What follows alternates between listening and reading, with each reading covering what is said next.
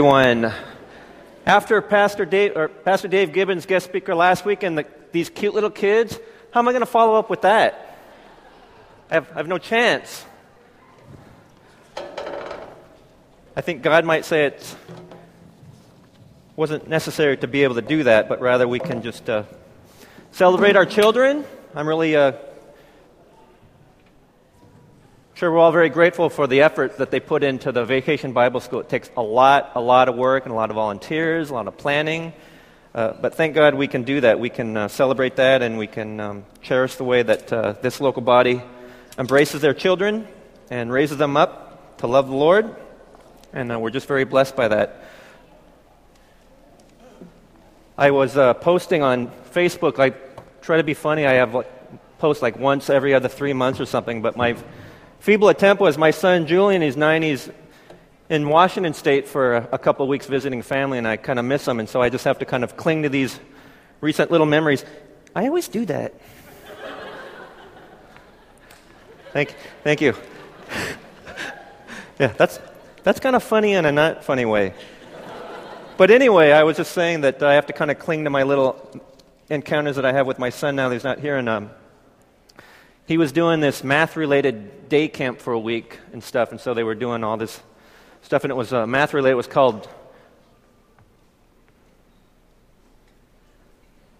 My mind's drawing a blank here.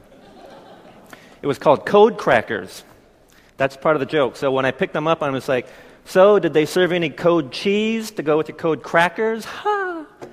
But he said, No, that's, that's not funny, Dad.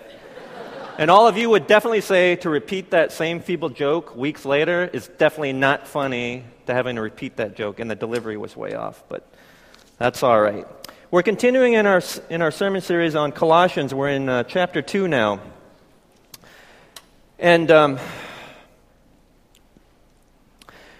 the reason I uh, titled the sermon, uh, Only God Can Reveal Himself to Us, is that uh, by that I meant that Paul was writing in his letter to the Colossians, warning them of those who uh, either as Jews rejected Christ and still judge them according to the Jewish law, or those who were claiming to have had their own visions of God and angels and were attempting to distract and draw people away from Christ with some other man made, intellect uh, based, man made uh, religion. And in today's times, perhaps one of example of that, of that would be like the New Age movement or this kind of this amorphous God that can bring you enlightenment and healing, that sort of thing. Another example could be um, I don't know how far back this was, but uh, there was a cult that believed that Halley's Comet was actually a spacecraft of aliens that was coming to rescue them. But then they all committed suicide in order, because that was the way that they were going to get to the next spiritual level and get them to the next world. So that was something that some person thought or had this epiphany or revelation, and, and that's where it ended up. I know there have been debates among the sciences in recent times about uh, whether or not human beings not only have this ability to reason and have this kind of intellect that distinguishes us from other creatures on this planet, but not only that, but do we have this kind of inherent desire to seek a higher power, this kind of in our DNA, this instinct that we must seek this kind of higher power. And I wonder oftentimes if that's kind of that desire that's driving people to kind of want to uh, be closer to God. And the other danger Apostle Paul was uh, warning against in that chapter is that um, people controlling these so called cults or so called religions also become attractive to people's minds and bodies. And they start controlling people kind of to their own end and to their own, ga- to their own gain. An example of that, um, Sun Myung Moon, which many people are very familiar with, he brought about huge social and political agendas that he wanted to um, kind of invest in, and he was very politically savvy, and he had his own major, major following. He has recently since passed, but that thing had been going on for many, many years. They owned one of the newspapers in Washington, D.C., they owned many other corporations. And there was an article in the paper about how he managed to get members of Congress to attend some function they thought was a nonprofit organization function, and that they were awarding him some kind of uh, award or, or something. And so they have these people like with this crown on this pillow that they were like, they thought they were just giving him some kind of trophy or something. And then he announces to the world, I am the, I am the Messiah. God gave me these revelations, and here are the world leaders crowning me as a Messiah. And then they were embarrassed, going, I didn't, they were just like, I didn't know that. But that's kind of the way he orchestrated that. And so that's very, very curious. Another uh, final example that I uh, also recall is that um, this may be going back a little bit far. 20 years ago, there was this man, uh, David Koresh, and he had his own following at this compound down in Waco, Texas. And he kind of had them under this siege mentality of this evil empire federal government, U.S. government. And the Bureau of Alcohol, Tobacco, and Firearms had come upon them because they had firearms, and he had them bunkered down. And that they ended up torching the place, and they all killed themselves, or the, the huge controversy of whether or not the ATF escalated uh, and broke their own protocol, and just by force just took them all out. But I remember reading uh, in one of our seminary classes, we were reading in Jeremiah, I think it was chapter 33, and it was talking about this prophecy about God is going to make a righteous branch from the line of David, a branch of David, branch Davidians. And that was the religious sect that David Koresh was claiming to be a part of, branch Davidians, righteous branch sprouting from the line of King David. So just in my mind, I should have asked the professor, but it's like, that's got to be something that this man took. He took from Scripture, not just something out of a comet coming, Halley's Comet and aliens coming, but he took something from Scripture, but he became kind of this prophet or Messiah self appointed, and then he had this following, and it ended very, very badly because he took this, this evil world, this evil empire is coming down on us. We must save ourselves from this world. And so, those are some examples of where, in modern times, people either take scripture and interpret it a way that kind of to their own advantage, or they get this epiphany from God and from no one else but just from God, and no one else can corroborate that or confirm that, and they have this following, and people follow them because, like I said, perhaps there's this innate, inherent desire for all of us to, to, to seek God, this higher power. And that can be a very, very dangerous thing. And that's what Paul was warning them in Colossians about. We have to be very careful about that because there are those who are so called prophets, antichrists, that claim to be this, who really are just of this world and really have no claim to Christ. They have lost their way in Christ. And so I want to read uh, just a little bit from Colossians 2. The verses are from 16 to 23. Paul was just writing uh, before that the verses You are dead in your sins, and because of Christ, we have freedom in Christ by faith. We are no longer under the law, the, the Jewish law. Just by faith alone, we don't have to do anything, but accepting the Lord Jesus Christ as our, as our Savior, we have eternal life. And so it picks up here in verse 16. Therefore, do not let anyone judge you by what you eat or drink, or with regard to a religious festival, a new moon celebration, or a Sabbath day. These are a shadow of the things that were to come. The reality, however, is found in Christ. Do not let anyone who delights in false humility and the worship of angels disqualify you for the prize. Such a person goes into great detail about what he has seen, and his unspiritual mind puffs him up with idle notions. He has lost connection with the head from whom the whole body, supported and held together by its ligaments and sinews, grows as God causes it to grow. Since you died with Christ to the basic principles of this world, why, as though you still belong to it, do you submit to its rules? Do not handle, do not taste, do not touch. These are all destined to perish with use, because they are based on human commands and teachings. Such regulations indeed have an appearance of wisdom, with their self imposed worship, their false humility, and their harsh treatment of the body, but they lack any value in restraining sensual indulgence. Let's, uh, let's pray. Lord God, I just uh, thank you for the time that we have here, Lord God, that we have a chance to uh, celebrate and delight in our children, Lord God, that you love so much, Lord God. We just thank you for the fellowship that we have in that, Lord God, that we can celebrate that and gather here in your name and share your word through Scripture, Lord God. I pray that you would speak to us, Lord God. May it resonate in a way that transforms us. I pray for a meaningful change in our lives, Lord God, the way that draws us closer to you until your Son Jesus Christ comes, Lord God. May we just seek you always. In his name we pray. Amen. So, uh, again, like I was saying, he was warning them about one, following the Jewish law because If you weren't a Jew, if you weren't the chosen people, you weren't even in that community. We would not be in that community except for Christ. But there were those in that first century community that either didn't believe Christ or rejected him, and still, as Jews, were waiting for the Messiah to come because they had this God's law, God's scripture that they were following. Or if you weren't even a Jew, you weren't even in that community and you had no chance. So Christ came. He came for all through his death and resurrection. We can through that, just as we've been talking about. That we have that relationship with the Lord. Before we were separate, we were apart. We were not worthy to approach God, but through Christ, we are now restored in that relationship that God so dearly wants for us. But that's God revealing himself to us through first to the Jews, through Scripture, through the Torah, and through the writings. That's how we have a relationship with the Lord. That's how we receive God's love. We receive God's faith.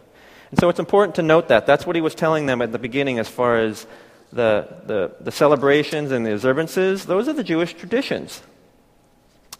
And so as we continue along, he was also warning them as far as watch out for those who kind of puff themselves up who are looking to further their own agenda, looking to further their own gain. And so, um, here we're talking about people that either, like I said, would seize on Scripture, but try to interpret the way that draws people closer to them rather than to the Lord. But there's also people in modern times that maybe puff themselves up because they think of themselves as really, really good Christians. And we have to be very, very careful about that because he's even talking about there that, um, talking about angels, or, or I think he's referencing people that do believe in God and higher power and may also believe in Scripture, but they're interpreting that in a way that draws people closer to them as if they have these greater visions and epiphanies, and they've been visited by angels, and, and people should follow them. Well, if it's not following them to draw closer to the Lord, then that's a man made invention that we have to be very, very careful about whether or not we've attended a lot of Bible study classes or come to church every Sunday, we have perfect attendance, or we're serving in ministries for X amount of years, or we went to seminary and got a degree. It matters not to the Lord, I think, because all those things we're meant to do is allow us to draw closer to the Lord. Not draw closer to the Bible or bring ourselves up in a sense of entitlement and that's really what we have a tendency to do. We start thinking more of ourselves, or I have a greater say because I've done this and this and this for the Lord. I think I've earned that. I think I've entitled myself to that. We have to be very, very careful about that. I'm always reminded, even when I spend a lot of time with certain books of the Bible, uh, even First John, it starts to really convict once you start spending a lot of time with verses. It's not that you're just trying to put a notch in your belt because you read the book or you memorized verses or whatnot, but you rather you have to use those to internalize, bring this transformation about your life, about what God's trying to tell you about your life. But there's a portion even in 1 John chapter 2, and I've, and I've repeated this before, but it, I think it bears, it's relevant to, to, this, to the uh, sermon today. Do not love the world or anything in the world. If anyone loves the world, the love of the Father is not in him, for everything in the world, the cravings of sinful man, the lust of his eyes, and this point, and the boasting of what he has and does, comes not from the Father, but from the world. The world and its desires will pass away, but the man who lives by the Lord has eternal life. We have to remember about the boasting of what he has and does could also mean the boasting of what we're doing in the name of the Lord here. We always have to strive for that humility, which a lot of those leaders that I was talking about, the leaders of those cults, they didn't have humility. They didn't walk in deference and fear of the Lord, but rather they wanted that power and authority and control over people's lives. And it, and it resulted in disaster. So we have to be very, very careful, even as leadership here. That title, by the way, sometimes when people get that title, oh, deacon or elder, and they're just, oh, feeling really good, and then they realize, oh, it's a lot of work, a lot of work. Whoa, whoa, whoa. I just like the praise and adulation. So that sometimes can be an adjustment. But that's what we're here to do is to be servants and show by our works that we love the Lord, but not show by our works that we're better. We're neither better nor worse.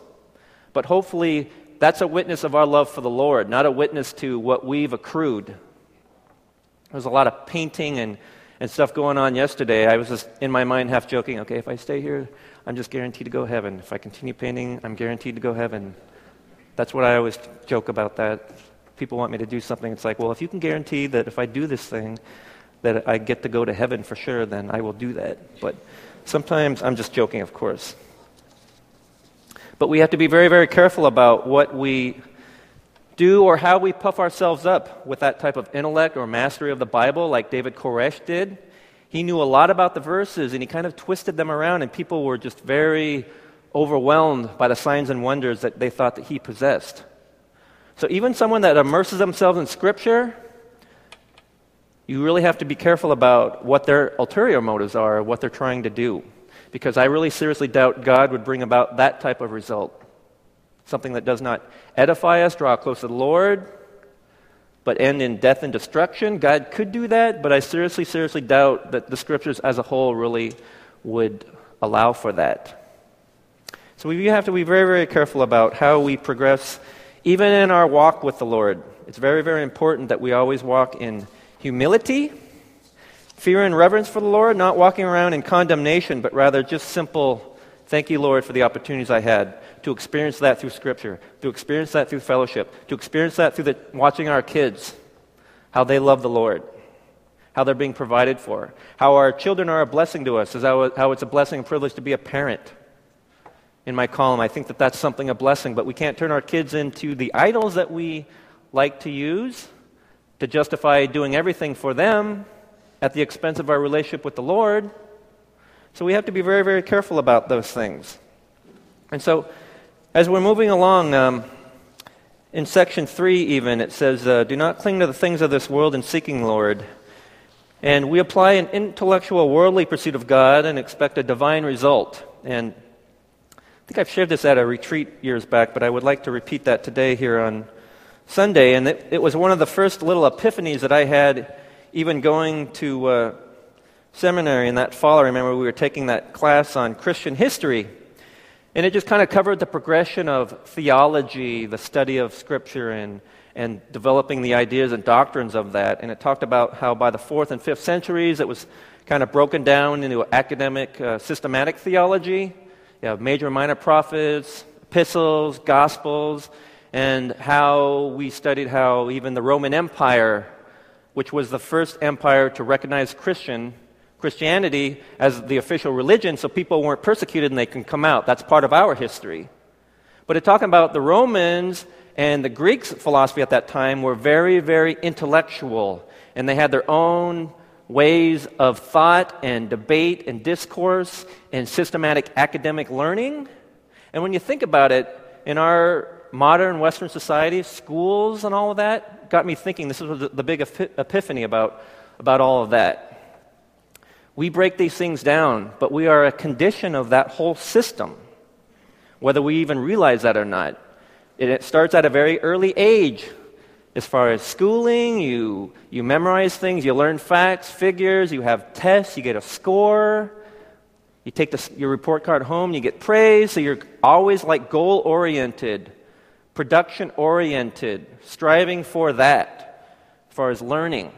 And it never stops. Through high school, you got to take your SATs, get your AP credits, get a good grade so you can get to college. And then it doesn't stop there. It's just a higher learning that you have to keep studying hard, get good grades. Why? To get a job.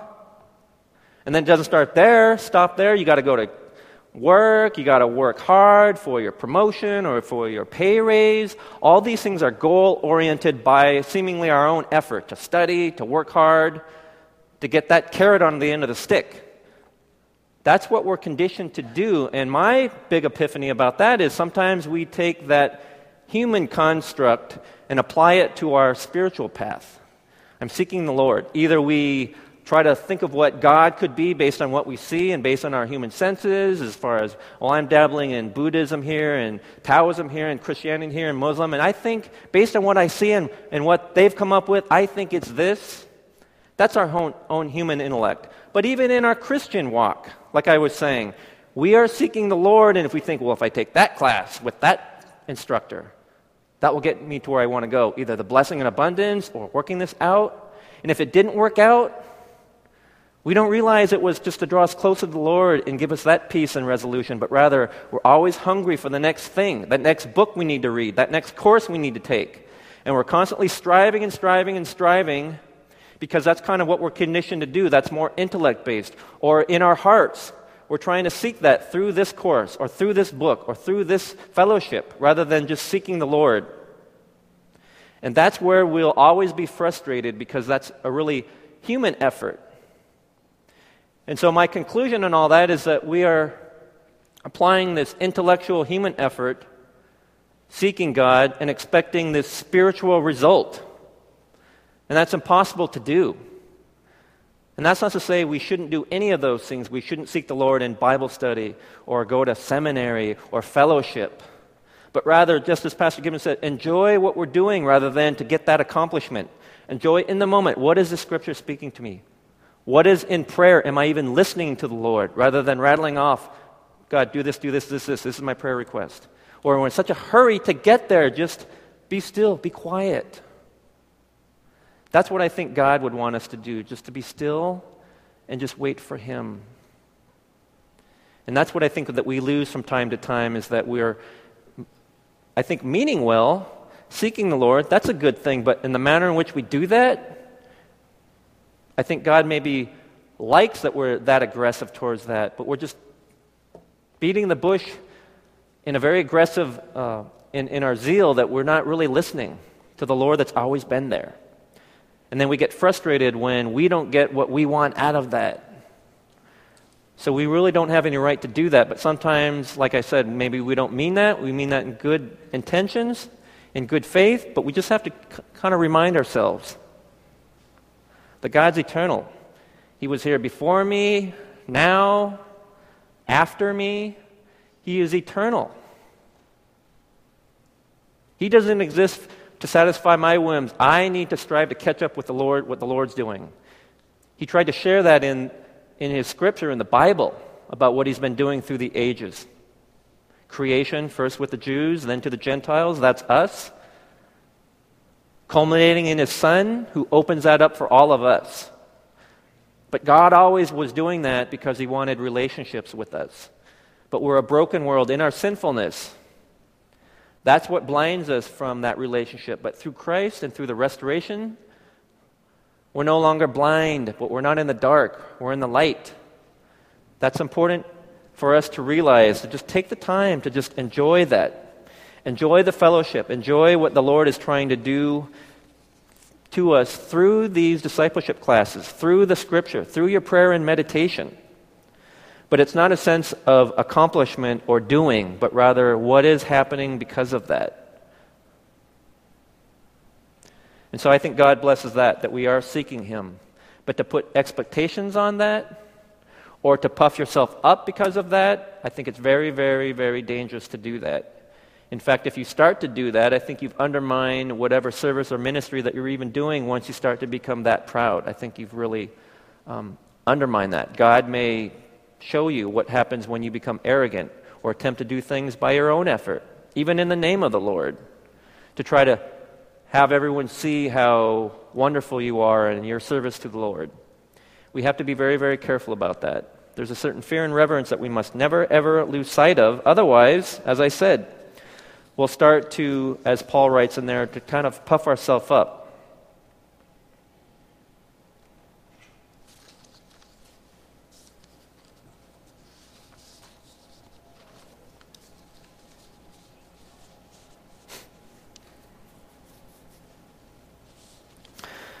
So, in closing, and today is going to be short just because we, we had those other activities and we also have communion that uh, I don't want to go on too long. But in closing, we just want to just always remind ourselves that we have all these people out there that seem to think that they have insight into Scripture or insight into aliens coming on Halley's Comet.